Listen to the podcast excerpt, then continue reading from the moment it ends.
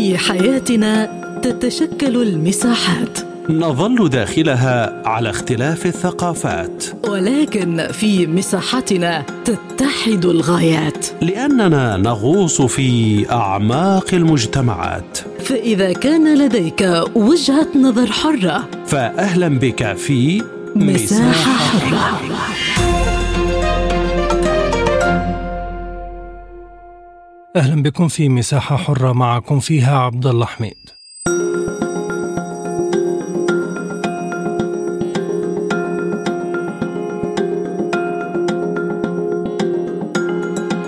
يعود السفير الفرنسي في النيجر إلى بلاده بعد قرار من الرئيس إيمانويل ماكرون الذي قرر كذلك سحب قواته من البلد الأفريقي بعد شهرين من طلب السلطات العسكرية الجديدة في البلاد من باريس اتخاذ هذه الخطوة. المواجهة مع المجلس العسكري المدعوم شعبيا جعلت باريس تخرج من النيجر دبلوماسيا، وإن تأخر خروج العسكريين الذين يبلغ عددهم 1500 جندي إلى مرحلة أخرى نهاية العام الجاري، وأنهت بذلك باريس حقبة من التعاون أو ما تسميه الدول الأفريقية تحكما وتدخلا في الشؤون الداخلية للمنطقة الأفريقية. المجلس العسكري في النيجر رحب بإعلان فرنسا سحب قواتها من البلاد، معتبرا أنها خطوة جديدة باتجاه السيادة. توترت العلاقات بين النيجر وفرنسا منذ الانقلاب العسكري في 28 من يوليو الماضي، وأيده لاحقا الجيش، وعزل الرئيس محمد بازوم الحليف الأقرب من باريس،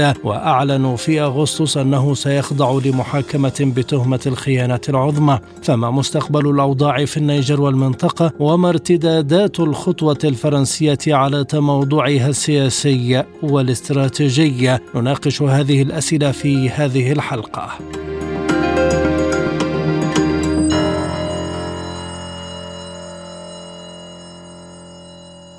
ينضم إلينا من نيامي حول هذا الموضوع عضو حزب التجديد الديمقراطي والجمهورية سيد عمر مختار الأنصاري. أهلا بك سيد عمر، كيف تقيمون ما جرى من فرنسا وخطوة عودة السفير إلى بلاده وخروج القوات العسكرية خلال الفترة المقبلة؟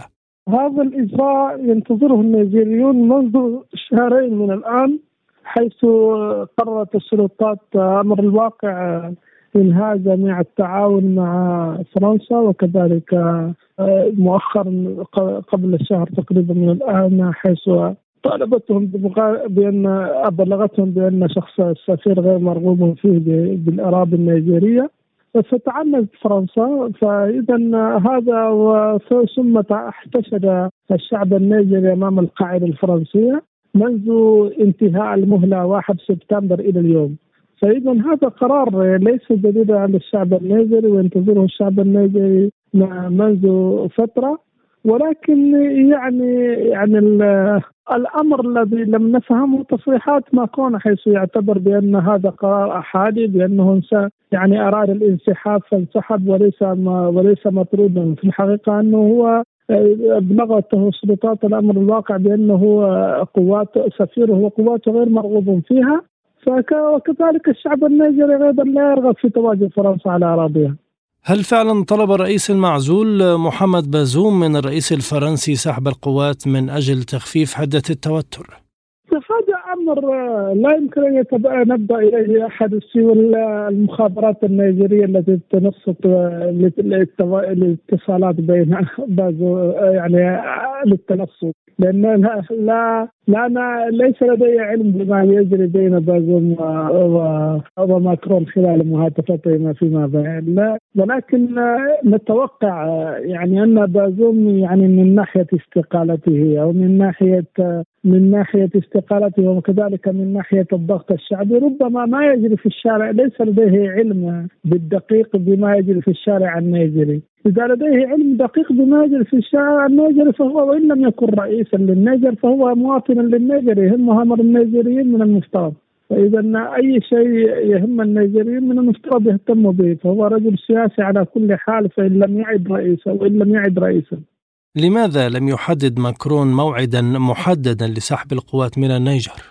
هذه أظن يرجع إلى أمور، أولا إغلاق المجال الجوي حاليا، وكذلك تعدل القواعد لأنها قواعد ثلاثة، يعني وكذلك البلد المستضيف، لأن غالبا لن ترجع إلى باريس كلها، بعضها سوف تتجه إلى بلدان أفريقية مجاورة. فلذلك يعني المستضيفة هل سترجع إلى باريس كلها وهنا يكون لها انتشار في بلدان أخرى؟ هذا الأمر كله سيتضح الأيام القادمة. أظن حتى في لدى فرنسا يعني الإنجليزية لم يبثوا فيه أين تتجه هذه القوات بالتحديد. هل من السهل إنهاء كل ما بنته فرنسا في النيجر وأن ترمي طموحاتها في المنطقة خلف ظهرها؟ ليس من السهل، ولكن التواجد العسكري الفرنسي هو جديد، هو مع الرئيس السابق 2013 كانت فرنسا متواجدة بشكلها الثقافي والاقتصادي وغير متواجدة عسكريا. تواجدها العسكري هذا جاء مع شماعة محاربة الإرهاب مؤخرا وكانت لغير موجودة، ومع ذلك لديها علاقات جيدة مع الأنظمة النيجيرية السابقة. فإذا إنهاء، لا أرى أن إنهاء فرنسا تعاونها العسكري أو طرد فرنسا عسكريا وكذلك سفيرها مؤقتا، لا يعني ذلك إنهاء العلاقات معها. ونحن النيجيريون يعني نطالب أي دولة أن تحترم تقاليدنا وتحترم سيادتنا، فأهلا وسهلا بها حينها بأي دولة كانت. يعني السياسة عالم المصالح، يعني من ناحية العقود الاقتصادية وهذه الأمور ليس لدينا أي إشكال في أي دولة، إنما لدينا إشكال في اللهجة الاستعمارية وكذلك الاستعلائية. أما أي دولة تريد يعني أن يكون لها تعاون اقتصادي وسياسي واشتراك مع النيجر فأهلا وسهلا بها، ومن بينها فرنسا إن راجعت سياساتها. كيف تخدم هذه الأوضاع المجلس العسكري في النيجر؟ هذه الأوضاع يعني خدمت المجلس العسكري، يعني هو يشعر بنشوة الانتصار، حيث طالب فرنسا بالمغادرة وفي النهاية تغادر، يعني وإن تأخر ذلك قليلا. الشعب الآن احتفالات نيامي تهج باحتفالات الانتصار منذ البارحة. هل توجد تحديات أمام المجلس العسكري خلال المرحلة القادمة برأيك؟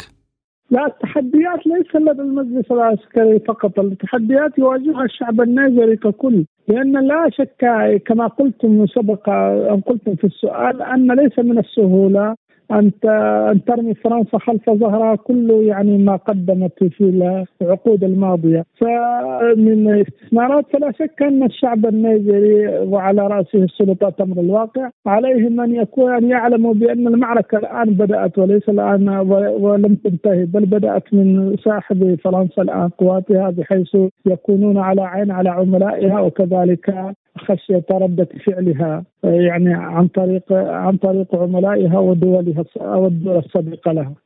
ما هي الخطوة القادمة في النيجر بعد عودة السفير الفرنسي؟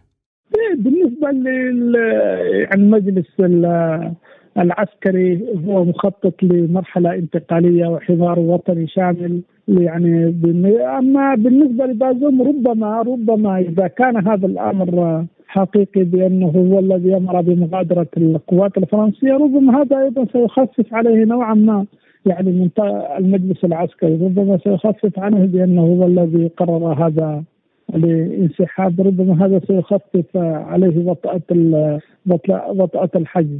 برأيك هل يقبل الشعب النيجري أي رؤية تقدم بها المجلس العسكري أم لديه مطالبات معينة؟ لديه طلبات، أكيد الشعب النيجري لديه طلبات. حتى يعني قبل أيام وهناك المجلس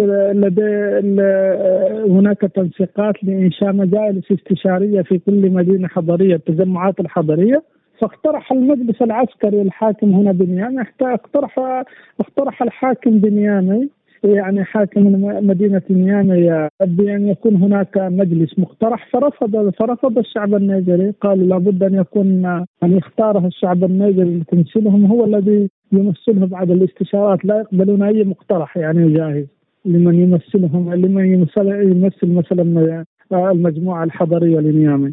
فإذا الشعب النيجري واعي الآن، لا يقبل بأي طلبات يعني ليس في صالحه، أي أوامر أي توجهات ليست في صالحه. شكرا جزيلا لك السيد عمر مختار الأنصاري، عضو حزب التجديد الديمقراطي والجمهوري، كنت معنا من نيامي. ينضم إلينا الآن من باريس المحلل السياسي بيير ريموند. أهلا بك سيد الكريم. ما دلالات إعلان الرئيس الفرنسي عودة سفير بلاده إلى باريس ومغادرة القوات خلال الفترة المقبلة؟ أعتقد أن هذا ينخرط ضمن عدم الرغبة الفرنسية في التعامل مع حكومة وصلت إلى الانقلاب من جهة، ولكن من جهة أخرى يعني كان هذا الانسحاب انسحابا مبرمجا، وهذا يعني أيضا على المستوى الجيوستراتيجي تراجع النفوذ الفرنسي في إفريقيا. هذه المسألة أصبحت تشعر لأن هناك منافسة حقيقية بل تزاحم في الواقع لقوى اقتصادية جديدة مثل الصين، وبطبيعة الحال أيضا التواجد الروسي المتنامي في إفريقيا يجعل فرنسا في الواقع غير قادرة على المنافسة الاقتصادية، لأن قدراتها الأساسية كانت قدرات عسكرية، وكانت المهمة الفرنسية أصلا مركزة على محاربة الإرهاب وليس تطوير الجهة أو المنطقة الإفريقية اقتصاديا. هل يمكن وصف ما جرى بأنه ضعف على المستوى السياسي أو العسكري؟ المستوى العسكري يعني الرسالة أو المهمة الفرنسية وجدت حدا لها. أنا سأقول بأن على المستوى السياسي فرنسا الآن فعلا يعني تراجع نفوذها بأنها لم تعود بذات المركزية وبذات القوة التي كانت تحتلها في زمن الجنرال دوغول أو في زمن ما قبل العولمة. سأتحدث أكثر عن أن على فرنسا الآن أن تبحث في إعادة موقعها، وإعادة الموقع هذه لا يمكن إلا أن تكون استراتيجية واقتصادية. ما الأسباب إذن التي أدت إلى تراجع قوة باريس على المستوى الدولي؟ يعني تراجع مستوى قوة باريس على المستوى الدولي أعتقد بأنها أساسا تنخرط في أن فرنسا داخل المنظومة الأوروبية تسعى إلى فرض سياسة جديدة، سياسة التعاون مع باقي القوى الأوروبية، ولا تستطيع أن تتحرك دون مساعدة من باقي القوى الأوروبية. مثلا لا يقال أن تكون فرنسا وحدها قد تواجدت في المنطقة الأوروبية الإفريقية، كان لابد أن تكون مدعومة بقوى عسكرية أخرى، قوى عسكرية أوروبية. وربما أيضا هناك يعني ثغرة فرنسيا في عدم التفسير بما يكفي عن توجهاتها الدبلوماسية الدولية. أعتقد بأن فرنسا الآن بحاجة إلى بناء شبكة دبلوماسية جديدة مع دول تسعى لفرض نفسها على المستوى الدولي مثل الصين، مثل روسيا، هذا من جهة. ومن جهة أخرى عليها لتكثيف تعاونها مع شركائها الأوروبيين. وهل القوى الأوروبية لديها من القدرة في أن تسخر قواتها خارج مناطقها في ظل الوضع الاقتصادي الحالي؟ لو أخذت ألمانيا مثلا، ألمانيا لديها هذه القوة ولديها هذه القدرة، ولكن كما تعلم تملصت في ذلك بأنها لا تريد العودة إلى دق طبول الحرب. فيعني القيادة الأوروبية لا يمكن إذا أن تكون فرنسية وألمانيا. لو نظرنا إلى الوزن الاقتصادي لهذين الدولتين ربما يمكن أن نقول بأن استثمارات وبأن خطط للتنمية المشتركة بينهما وبين إفريقيا يمكن أن تتم، ولكن ليس الآن. يعني على المدى البعيد فرنسا وألمانيا وهما الدولتان اللتان تعتبران في قمة قيادة قاطرة المنظومة الأوروبية لن يتم لهما هذا النهج إلا بعد مدة طويلة جدا. هذا يتطلب أعوام. يعني البرمجية الاقتصادية التي يجب أن تنفذها هاتان الدولتان إذا في سعي لإقامة تنمية مشتركة مع الدول الإفريقية لا يمكن إلا أن يمر عبر مراحل، وأول مرحلة هو التوصل إلى يعني تناغم بين فرنسا وألمانيا، وهذا صعب حاليا. سيد بيير، ما ارتدادات قرار الرئيس على الداخل الفرنسي خاصة على إدارة ماكرون؟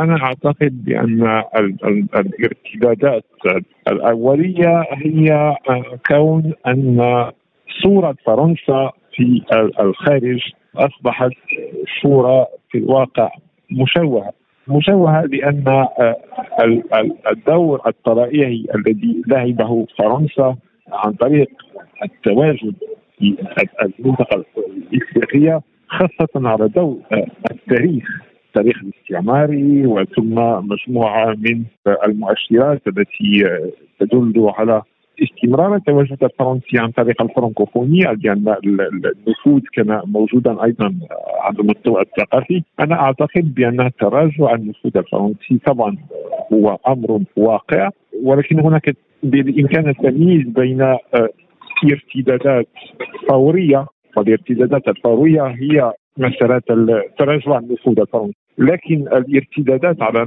المدى البعيد لا نستطيع أن نقيسها الآن، وإنما يجب أن يتم تطوير المنظومة الاقتصادية الأوروبية ومعرفة إلى أي حد ستتطور فعلا حتى نجد عودة فرنسية ونفوذا فرنسيا جديدا، ولكن هذه المرة يتم بالموافقة مع الشعوب الإفريقية. هل يتحمل ماكرون ما جرى في النيجر ودول المنطقة من رفض لتواجد فرنسا في بلادها؟ هذه المسألة مسألة في الواقع يمكن أن ترتكز على وجهتين، هذه الشعوب ما لم تستسيغه وما لم تتحمله هو التأييد الفرنسي، وليس مجرد من حقبة ماكرون ولكن تأييد فرنسي لمجموعة من الأنظمة اعتبرتها الشعوب الإفريقية أنظمة فاسدة. فبالتالي الشعوب الإفريقية خاصة تلك التي عرفت هذه الانتخابات، مالي، النيجر، بوركينا فاسو، غابون، رأت نوع من التوتر بين القيادات الفرنسية وأعلى المسؤولين الحكوميين في هذه البلدان على أساس فساد منتشر أو لنقول مصادرة الثروات على حساب الشعب. فبالتالي أنا أعتقد أن يجب التمييز بين مرحلتين، صحيح أن فرنسا كانت قوة استعمارية، وصحيح أن زمان الاستعمار قام على استيراد ثروات الغير، ولكن يجب أيضا إضافة نقطة أساسية أخرى، وهي أن فرنسا ليست مسؤولة عن الفساد الذي انتشر في إفريقيا، بالتالي هناك جزء من المسؤولية، طرف من المسؤولية، ولكن لا يمكن تحميله على شخص الرئيس الفرنسي الحالي، وإنما في الواقع هو مغروس في تاريخ معقد من العلاقات التي لم تكن دائما سليمة بين القوى الاستعمارية السابقة والدول الإفريقية. هل تخرج القوات الفرنسية التي يبلغ عددها 1500 جندي من النيجر في توقيت محدد؟ هذا ما أعلنه الرئيس الفرنسي أمس في خطابه، لم يتحدث عن توقيت محدد، وإنما تحدث عن مرحلة زمنية محددة، وهي في الشهور بين الأسابيع والشهور القادمة، وربما أنا أتوقع ذلك قبل حلول العام 2024. شكرا جزيلا لك سيد بيير ريموند المحلل السياسي، كنت معنا من باريس. من باماكو ينضم إلينا الكاتب الصحفي علي كونتي، وما زلنا نتحدث عن النيجر وقرار فرنسا انسحاب قواتها وعودة سفيرها إلى البلاد. سيد علي، هل انتهى دور فرنسا في إفريقيا بهذا الإعلان بالانسحاب من النيجر؟ تحية طيبة لك وللسادة المستمعين. طبعا بعد توالي الضغوطات الشعبية والحكومية على الحكومة الفرنسية وعلى سياساتها في أفريقيا، فيمكن لنا نرى أن انسحاب من النيجر يعتبر انسحاب من قارة غرب أفريقيا، من مجموعة غرب أفريقيا ومن منطقة الساحل الإفريقي. طبعا صفحة فرنسا بدأت في الزوال في هذه المنطقة، وهنالك حقبة جديدة، هنالك وقت أو زمن جديد بدأ فيه الأفارقة يأخذون فيه مسؤولياتهم، بدأوا يتوجهون إلى معسكر الشرق الذي قد تعاون معه قد يثمر وقد يؤدي إلى نتائج إيجابية كبيرة جدا. بدأنا نلمس آثارها في مستويات عدة، خاصة على المستوى الأمني وعلى المستوى العسكري. وبالعكس تماما، حينما كان التواجد الفرنسي موجود هنا كان هذا المستوى الأمني كان ينحدر تماما، وكانت المشكلة أولا كما قال وزير الخارجية في الأمم المتحدة، قال أن المشكلة كانت فقط في شمال مالي، لكن مع تواجد فرنسا ومع الوقت بدأت المشكلة تنتقل من شمال مالي إلى وسطه وحتى إلى جنوبه، وما يعني أن الوضع كان في تردي مستمر. أما الآن مع عودة العلاقات مع روسيا مع الصين مع تركيا وغيرها من الدول، رأينا أن الجيش الآن بدأ يأخذ مسؤولياته، وبدأ كما تقول بدأت الاحترافية تعود إلى هذا الجيش، وبدأ الجيش يستعيد قوته، وبدأ يتزود بالأسلحة وبالعتادات التي كانت محظورة له منذ زمن بعيد. حقبة جديدة تقصدها من التحديات أم هناك تطلعات يمكن تحقيقها في منطقة غرب أفريقيا؟ نعم، هي حقبة جديدة بدأت الشعوب يعني تطالب المسؤولين بضرورة يعني تثبيت العيش الكريم للمواطنين، وبدأوا يطالبون بضرورة أن يتحرك المسؤولون ويثبتوا الأمن والاستقرار في المناطق. هذا يعني أن الشعوب الآن أصبحت واعية وأصبحت متيقظة، والقادة الذين لم يستطيعوا أن يتجاوبوا مع متطلبات هذه الشعوب وبالتالي هم سوف يزولون كما زال الكثير منهم، والكثير منهم أيضا ما زالوا في الطريق. فإما أن يتم يعني تلبية متطلبات هذه الشعوب، وإما أن تقوم هذه الشعوب وتثور عليهم، وبالتالي سوف يتحمل الجيش مسؤوليته سواء بانقلاب عسكري أو بإزاحة أو بالتعامل بالقوة حتى يتم يعني تنفيذ هذه المطالب. رأينا يعني في بوركينا فاسو وفي مالي وفي النيجر وفي حتى تشاد، رأينا كيف هذه الشعوب دائما ما تخرج وتندد بالتواجد الفرنسي وتندد بالتدخل الفرنسي في الشؤون الداخلية لهذه الدول. هذه الشعوب بدأت تطالب أيضا بضرورة يعني إخراج القوات الأجنبية من البلاد، هذه القوات التي أتت بدعوى مساعدة بدعوى مكافحة الإرهاب، لكنها في الحقيقة يعني بعد تواجدها بدأ الأمن الوضع الأمني يتفاقم، وبدأت الأزمات تتزايد، وبدأت القبائل التي تعاشت فيما بينها منذ مئات السنين بدأت تظهر بينهم مناوشات وحروب، وهذا لم يكن موجود في السابق، وهو ما خشيته هذه الشعوب، وطالبت به يعني انسحاب هذه القوات، وطالبت القادة يعني يتحملوا مسؤولياتهم ويحققوا الأمن والاستقرار والتنمية للمنطقة ولشعوبها. دول جوار النيجر إلى أي مدى باتت في مأمن من أي تدخل خارجي في شؤونها؟ طبعا الآن على المستوى السياسي وعلى المستوى الأمني وحتى على المستوى الإعلامي، فرنسا لم يعد لها تواجد في مالي وبوركينا فاسو وفي النيجر. السفير الفرنسي تم طرده من باماكو كما تم طرده أيضا من بوركينا فاسو، وها هو اليوم يعني يحذف حقائمه أيضا في النيجر. العسكر الذين كانوا متواجدين، قوات برخان التي كانت متواجدة في مالي هنا في شمال مالي، حتى هي أيضا يعني أمرت بالخروج وتم طردها، وكذلك أيضا خرجت أيضا من بوركينا فاسو، وها هي اليوم تخرج أيضا من النيجر. وعلى المستوى الإعلامي، القنوات الفرنسية التي كانت تبث الأخبار وتبث السموم عبر الساعة، في كل نصف ساعة كانوا يبثون الأخبار، ويعني وهذه الأخبار يبثون فيها الكثير من المغالطات وكذا. فطالبت السلطات في جميع هذه الدول بحظرها ويعني قطع بثها هنا. فهنالك يمكن أن نقول أن فرنسا خلاص انتهت صفحتها في منطقة الساحل، إلا أن يعني بعض الدول كتشاد مثلا، ساحل عاج وما إلى آخره، هؤلاء يعني لهم تعامل قوي جدا وكبير مع فرنسا. أما بالنسبة لهذه الدول الثلاث التي قامت بإنشاء التحالف منطقة الساحل، هذه الدول الثلاث التواجد الفرنسي فيها خلاص أصبح محدود جدا، وبالتالي لن يكون هناك تدخل في الشؤون الداخلية لهذه البلاد. يعني حتى أنه في فترة من الفترات كان التدخل يعني حتى في تنصيب بعض الشخصيات وبعض الدبلوماسيين في بعض المناصب، يعني يقولون لا تنصبوا هذا، إنما نصبوا هذا، ولماذا تنصبون هذا؟ يعني كان هنالك تدخل صراحة سافر في الشؤون الداخلية لهذه البلاد، وهذه الحقبة قد انتهت. إذن ما وسائل البناء في منطقة الساحل والصحراء، خاصة الدول الثلاثة المناوئة لباريس بعد خروج فرنسا أو انتهاء عصرها في المنطقة؟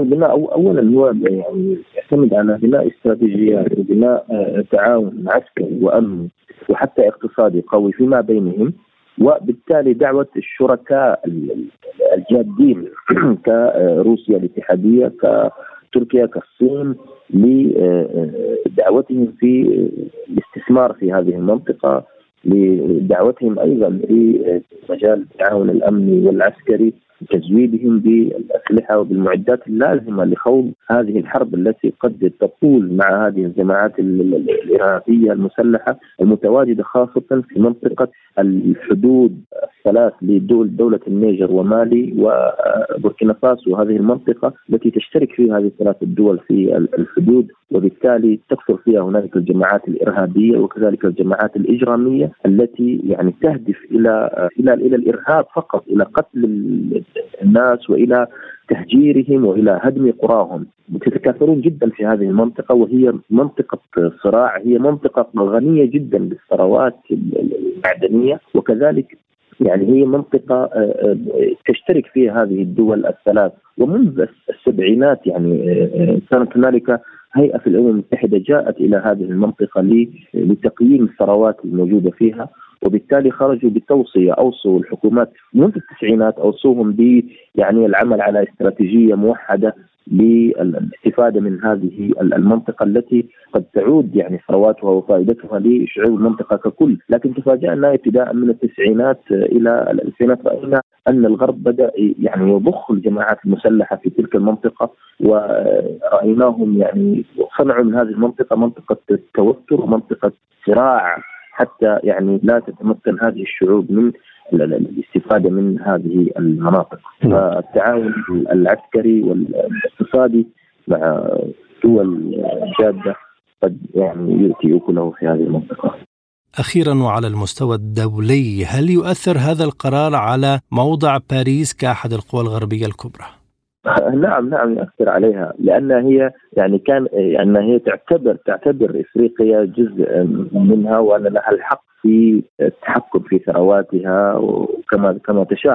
خروجها من النيجر سوف يضعفها تماما في منطقة الساحل الأفريقي، وبالتالي طبعا حتى مالي قبل فترة نادت بأن لا تكون باريس هي حامل القلم لها والتي يعني تتحدث باسمها في الأمم المتحدة وكذا. فخروج مالي وخروج بوركينا فاسو والآن النيجر من عباءة فرنسا، هذا يعني تضاعف وعفوا تفاقم دورها وتحجيم أيضا حضورها في المنطقة. النيجر الآن يعني هم بلد من أفقر بلدان العالم، ومع ذلك يعني يمتلكون اليورانيوم ويمتلكون البترول ومعادن أخرى. فخروجهم الآن من تحت العباءة الفرنسية يعني ضعاف فرنسا، لأنها هي التي كانت تستفيد من اليورانيوم بالدرجة الأولى. لكن الآن الأيام القادمة سنرى أن هنالك يعني تكون مفاوضات أخرى، تكون صفقات أخرى